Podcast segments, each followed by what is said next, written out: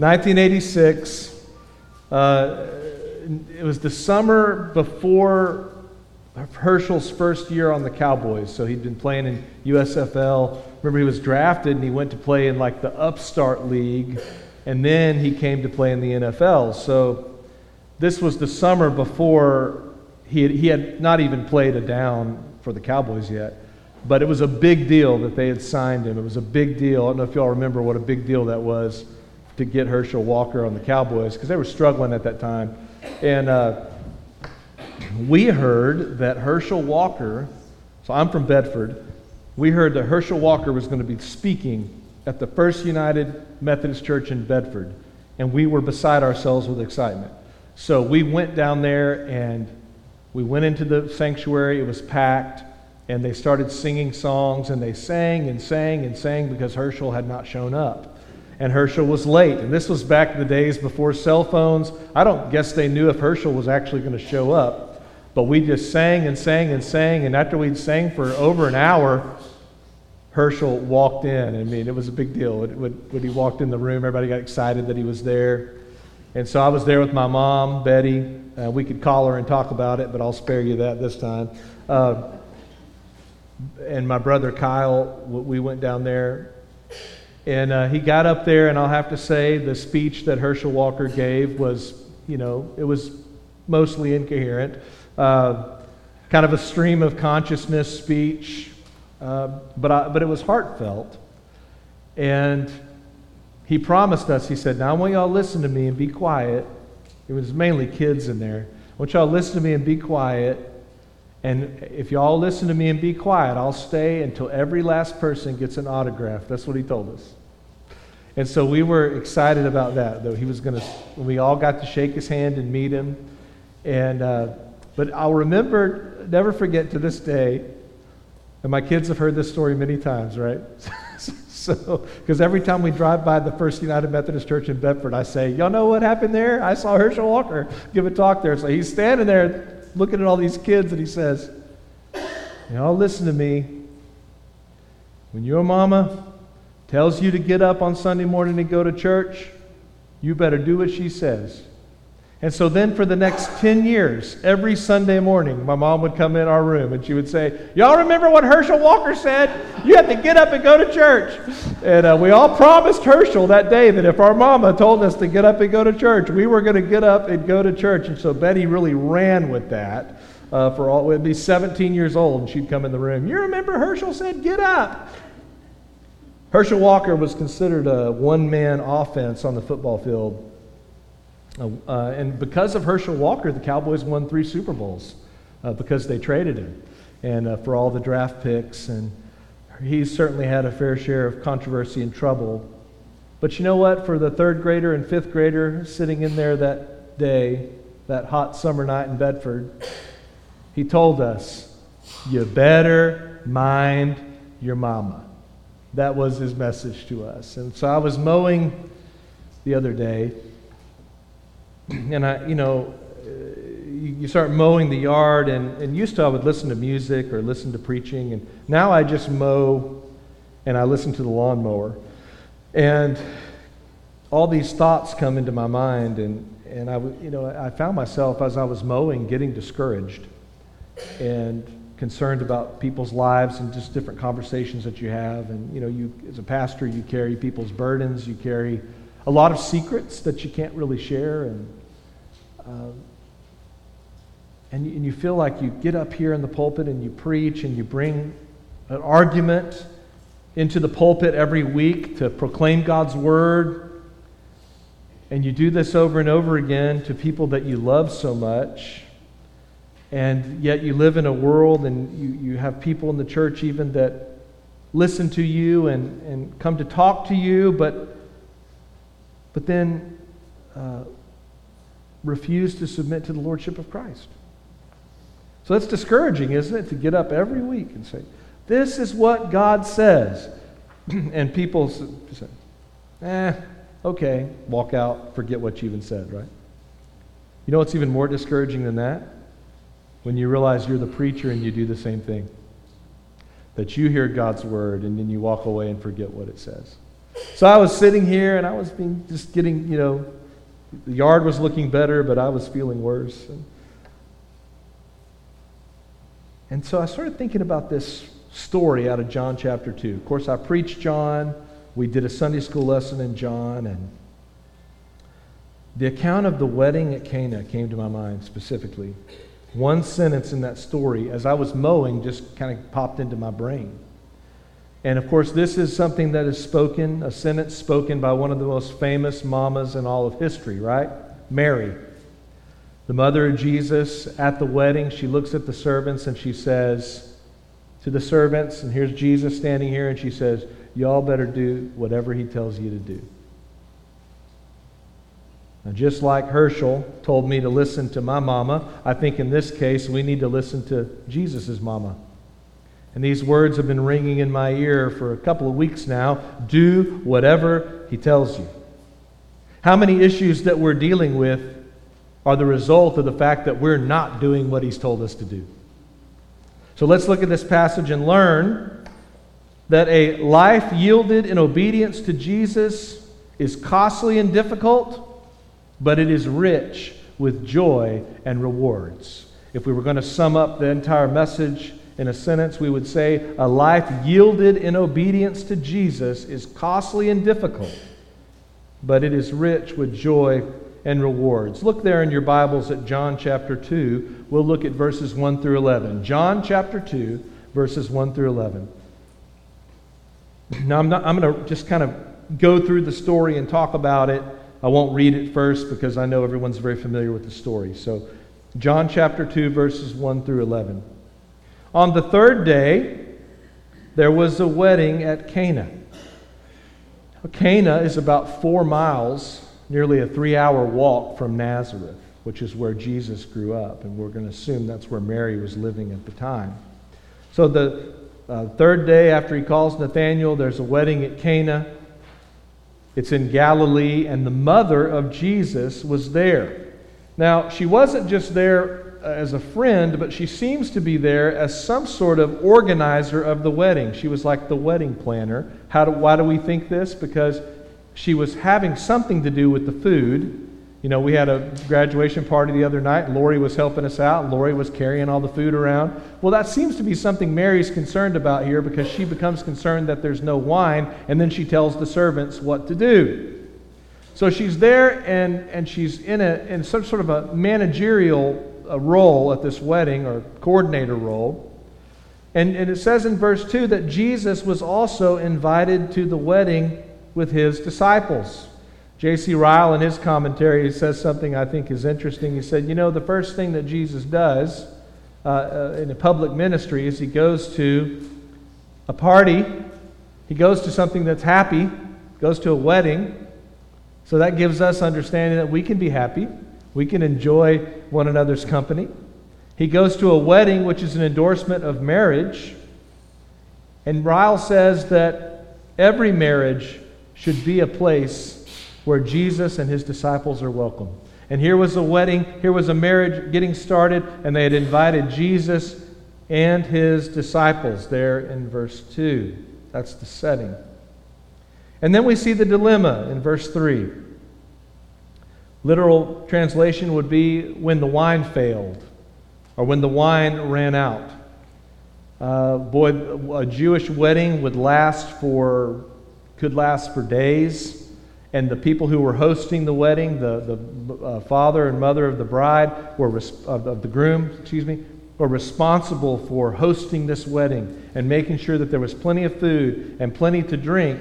And at this celebration where Jesus and his disciples were, the wine ran out. That would be a great social embarrassment to whoever was uh, throwing this wedding.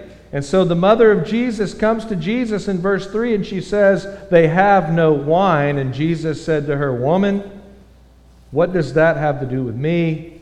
My hour has not yet come. Now, there's lots of ways we can understand what Jesus is saying there. Some people think, oh, Mom, I'm not here to do miracles. Other people have said Jesus was at a wedding, but he was ultimately thinking about his wedding at the end of time. Jesus was thinking about the wine and the wine that he was going to provide. What is wine a symbol for when we think about the gospel? Blood.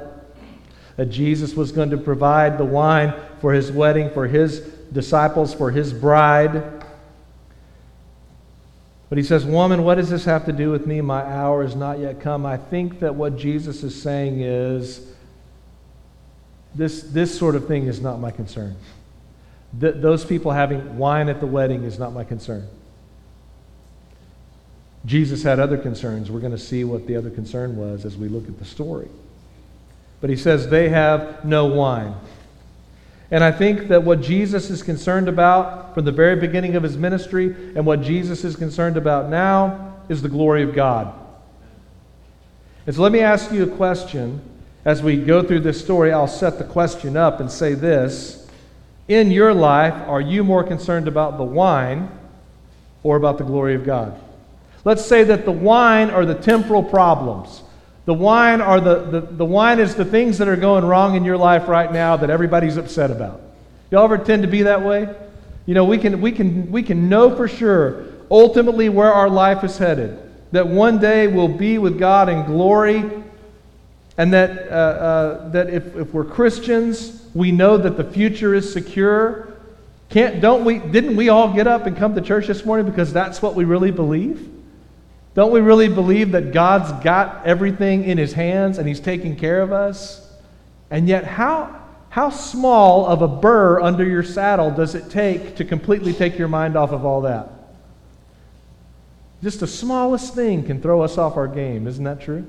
I know that's so true for me. And Jesus is reminding his mom, and he can be reminding us today, I'm not concerned about that. Okay? Now, is he ultimately going to take care of that? Yes, he's going to take care of that problem. That's going to work out. But he wants his mother to know that what his chief concern about, uh, chief concern is about is his hour. His hour. What he came here to do. What does Jesus refer to as his hour in the book of John? His death.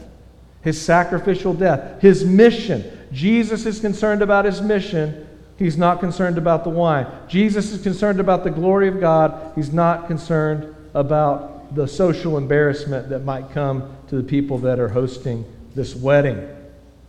So he tells her that, and then in verse five, his mother says to the servants, and this is what I would underline if I was you, do whatever he tells you.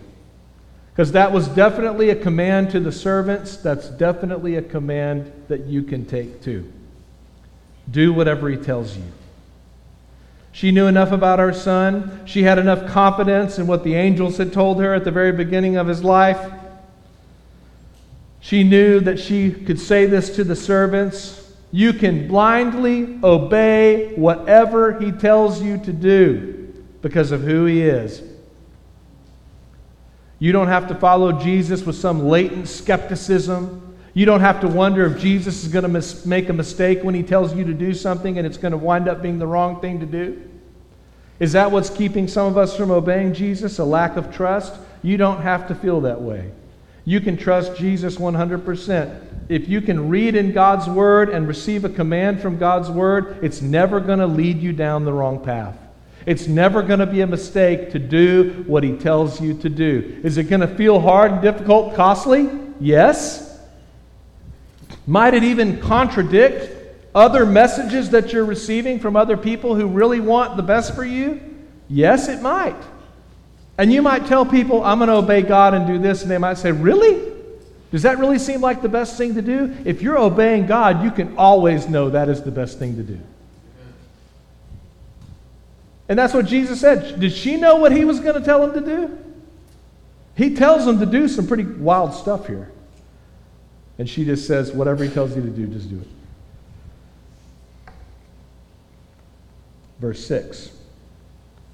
So there were six stone water jars there for the Jewish rites of purification, each holding twenty or thirty gallons. So here, we're, maybe we're backstage at the wedding, we're in the kitchen, or we're outside where the main feast is taking place because they're not really sure how this happens in the main feast. The people in their party and the people concerned about the wine are worried about one thing. There's a dilemma going on in this other room, wherever Jesus is, and there are six purification jars that hold twenty to thirty gallons. So imagine big, I mean, think about how big a jar it would have to be to hold thirty gallons of water. So here are six, we could just call them bathtubs, right here. This is what they would go to to wash themselves. So here are six bathtubs, purification jars, and we think of jar like this, but these are big jars that hold twenty to thirty gallons, and Jesus says, fill them with water. You're the servant. Mama's just told you do whatever he tells you to do, and he says, hey, go get me one hundred eighty gallons of water.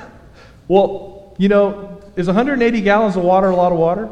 When we've run out of water, you know, uh, that last time we didn't have it for several days that Debbie was alluding to, you know, we were toting water. And thankfully, we had just baptized, I guess we had just ba- baptized Wes Stevens. And so the baptistry was full, and so I was just coming out here and getting water, you know, uh, to take home and, and use, really to put in our toilets. And that seemed kind of sacrilegious, but we're like, well, you know, uh, you do what you got to do. Uh, you know, that's where it was good to be a Baptist. It's like, that water's just all the tap water. It's not holy. We could use it for what we need to use it for. And so Dan Branham and I were up here getting water out of the baptistry, and I was like, does this feel weird to you? He's like, a little. Uh, we shouldn't be doing this. But we were getting five gallons out of there at a time, and, and, we, and it was a lot of work just to get five gallons. Imagine being told to get one hundred eighty gallons.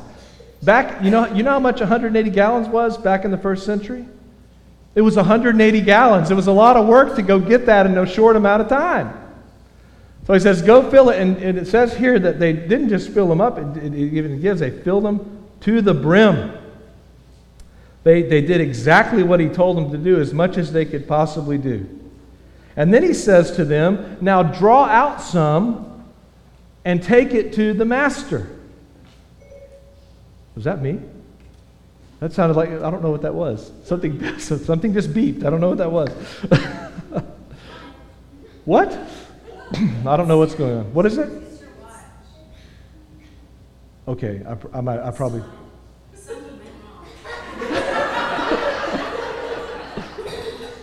What what is that? We quit. Don't say her name.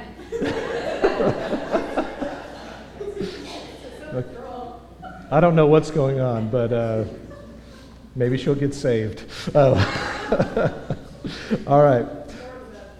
So uh, so he says now after after they fill the wa- the basin, basins to the brim, he says in verse eight, now draw some out, take it to the master of the feast. And so they took it. They obeyed again. And you know, probably this seemed like the craziest thing that Jesus was asking them to do. Go fill up the bathtubs with water. Now go take some of that bath water and give it to the master of the feast. Can you imagine being asked to do that?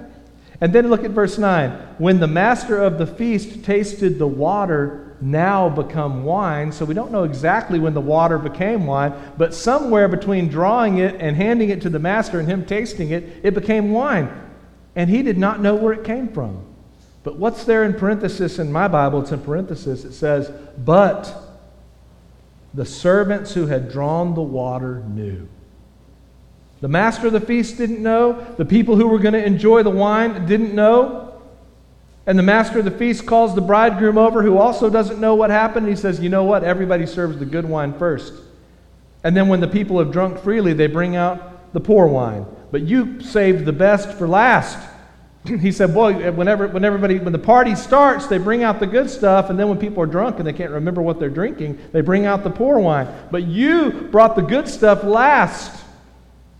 And look at what it says in verse eleven. This, the first of his signs, Jesus did at Cana in Galilee, and look at the next clause, and manifested his glory, and the disciples believed in him. Three points of application. Number one, a life yielded to Jesus is costly and difficult. Second Timothy chapter three, verse twelve, indeed, all who desire to live a godly life in Jesus Christ will be persecuted. Second Timothy chapter two, verses three through thirteen, Paul says to Timothy, share in suffering as a good soldier of Jesus Christ. No soldier gets entangled in civilian pursuits, since it is his aim to please the one who enlisted him. An athlete is not crowned unless he competes according to the rules. It is the hard-working farmer who ought to have the first share of the crops. Think it over. Think over what I'm saying to you, for the Lord will give you understanding in everything. Remember, Jesus Christ, risen from the dead, the offspring of David, as preached in my gospel. Don't forget Jesus, he says, for which I am suffering, bound with chains as a criminal. But the word of God is not bound. Therefore I endure everything for the sake of the elect, that they may obtain the salvation that is in Christ Jesus with eternal glory. He says the saying is trustworthy. If we've died with him, we'll live with him. If we endure, we will also reign with him. Think about the cost associated with following Jesus. Paul likens it to the cost associated with being a soldier under the command of another, or a champion athlete who wants to win the crown and does what it takes to win the championship, or a hard-working farmer whose life is tied to the land and the calendar of seasons. Think of the one who's imprisoned for the gospel. What does the gospel cost Paul? It cost him his very freedom. And yet, why is he bound in chains? Because he's been obedient. He wasn't deciding what he was going to do for God and then asking God to bless it. He did what God said to do. We learn in First Samuel chapter fifteen, verse twenty-two, it's better to obey than to sacrifice. See, Saul, he had big ideas. He said, we've just captured all these animals. We've just captured all these people. Here's what we're going to do. We're going to take them back with us, and that's that'll be a great thing for God. And then the prophet shows up and says, why am I hearing the bleating of sheep? You were told exactly what God wanted you to do. He didn't want to get you to get your own ideas about what you needed to do. He wanted you to obey, not decide what you were going to sacrifice. We can think of obedience as God's will and God's desire for us. We have to put our desires, even the things that we want to do for God, have to be on the back burner until we're sure those are also God's heart and his desires for us. Being obedient requires us to embrace his desires and let his desires guide us.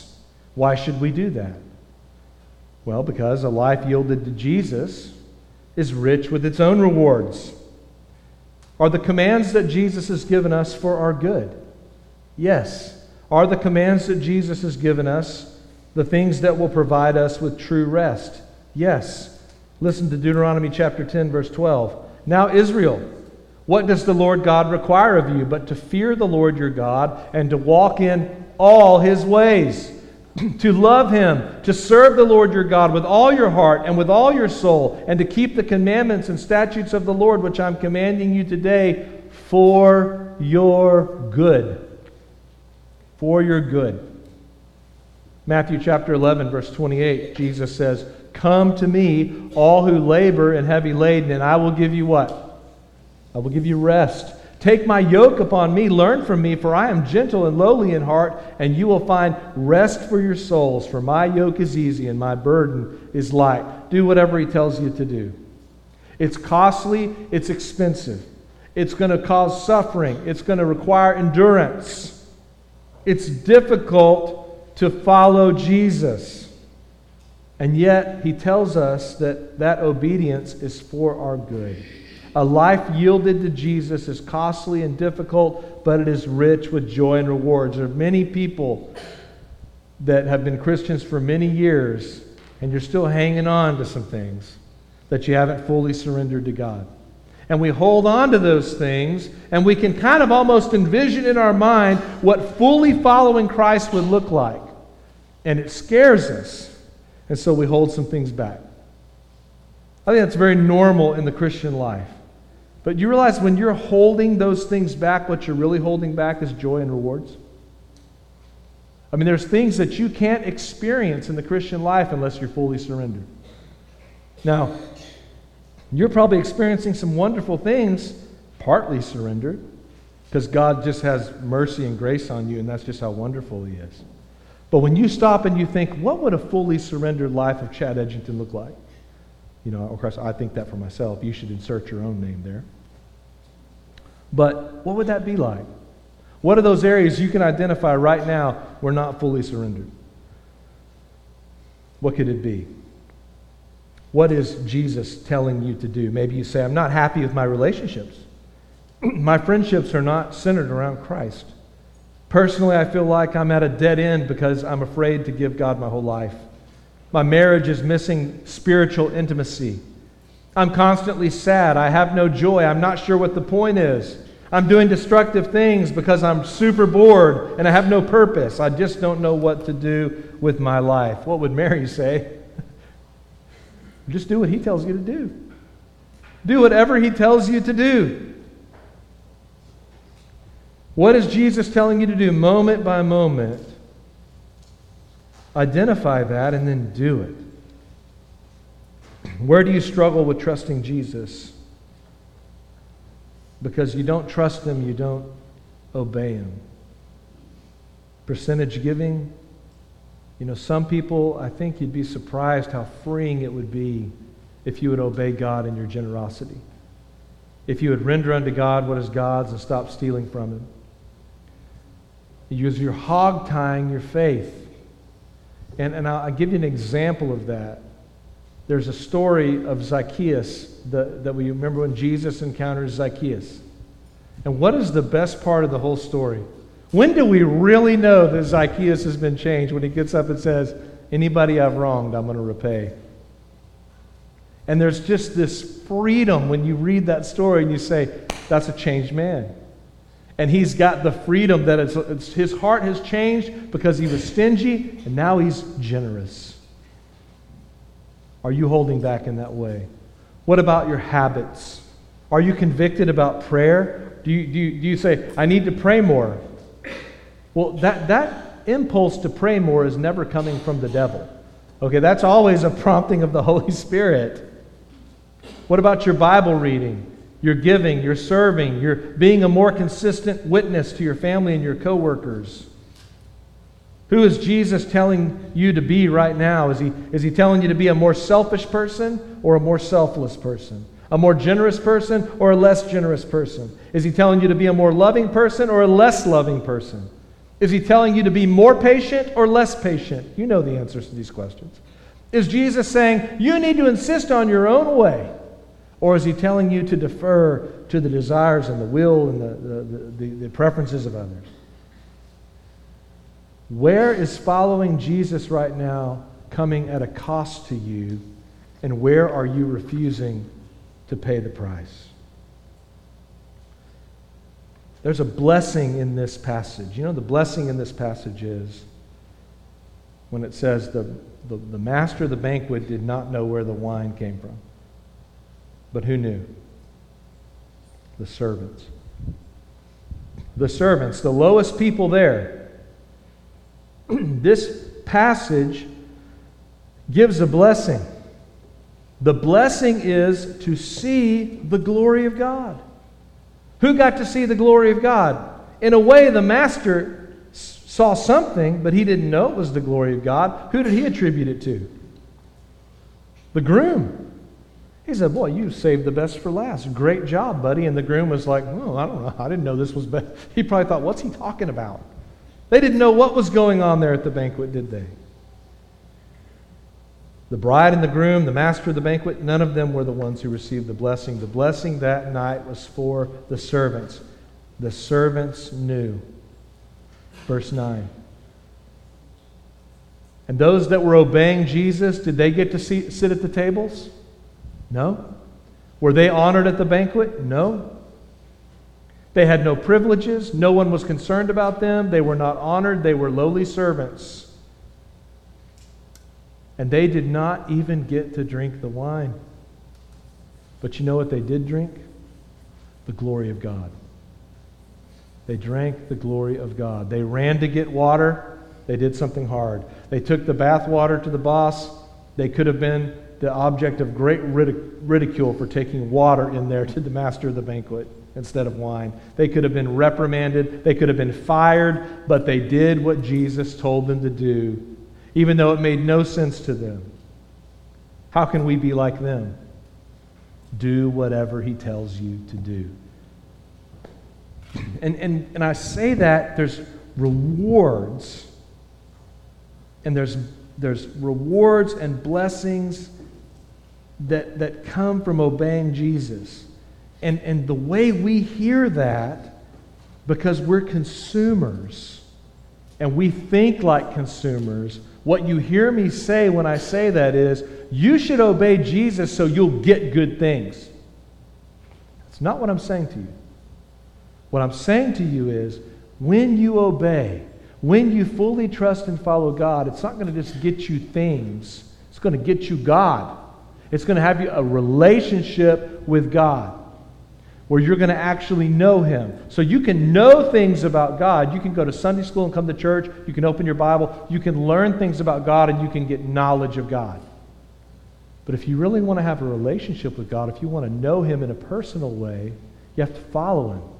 And the way that we follow him is through obedience. The way that we know him, because notice what it says here. The disciples, they, they saw he manifested his glory, and his disciples believed in him. It gave them a reason to follow this man, because they knew this man is telling the truth. This man can do amazing things. This man is from God. We want to know God. The primary reason that you should obey Jesus is that you can know God. You can know what he's like. You can have a relationship with him. Don't think of Christianity as something that fits into your consumer mindset. Is, are the commands for your good? Yes. Is Jesus ever going to lead you astray? No. That's all to tell you that you can trust him, because they're for your good. But what is your ultimate good? That you would know the one who made you. That you would know the one who loves your soul enough to send his son to die for you and pay for your sins. It's costly. It's costly. We want to be concerned with the wine. We want to be part of the banquet. We want to be among the who's who. But following Jesus is not like that. It's hard. It's sacrifice. It's difficult. But the reward of it is that you get to see the glory of God manifest in your own life. And other people are going to say, oh, this is pretty good, pretty good wine.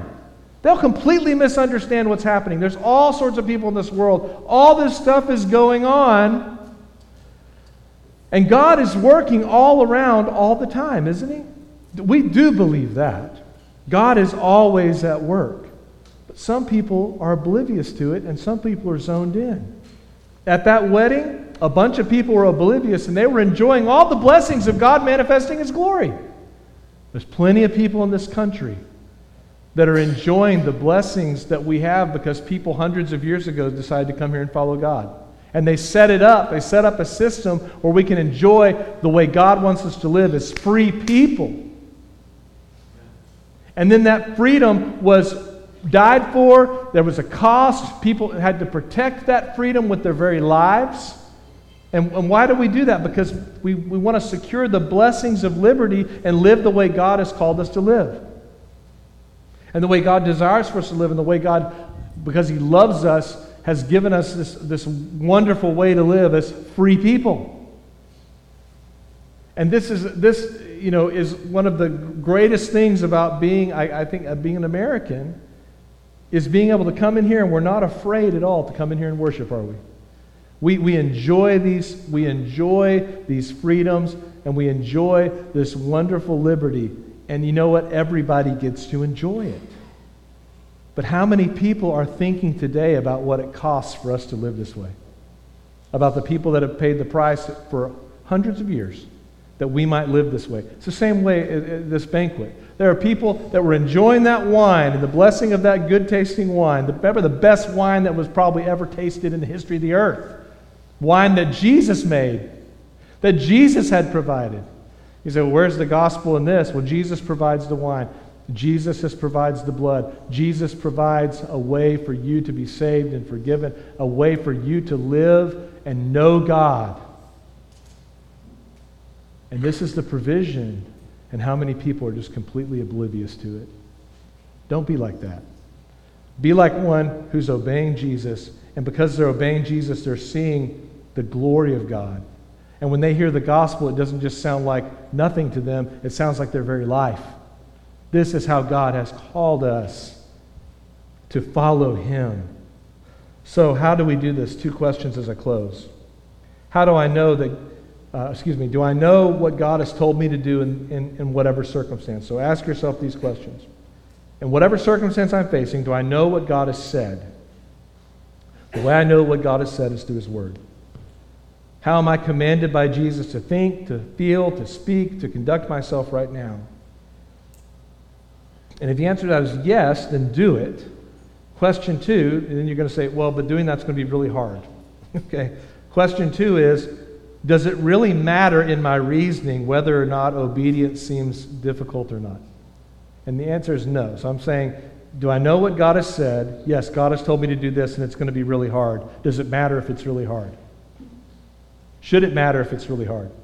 Shouldn't matter if that's what God has said to do. All right, so I'm just trying to get you over the hurdle of your objection there.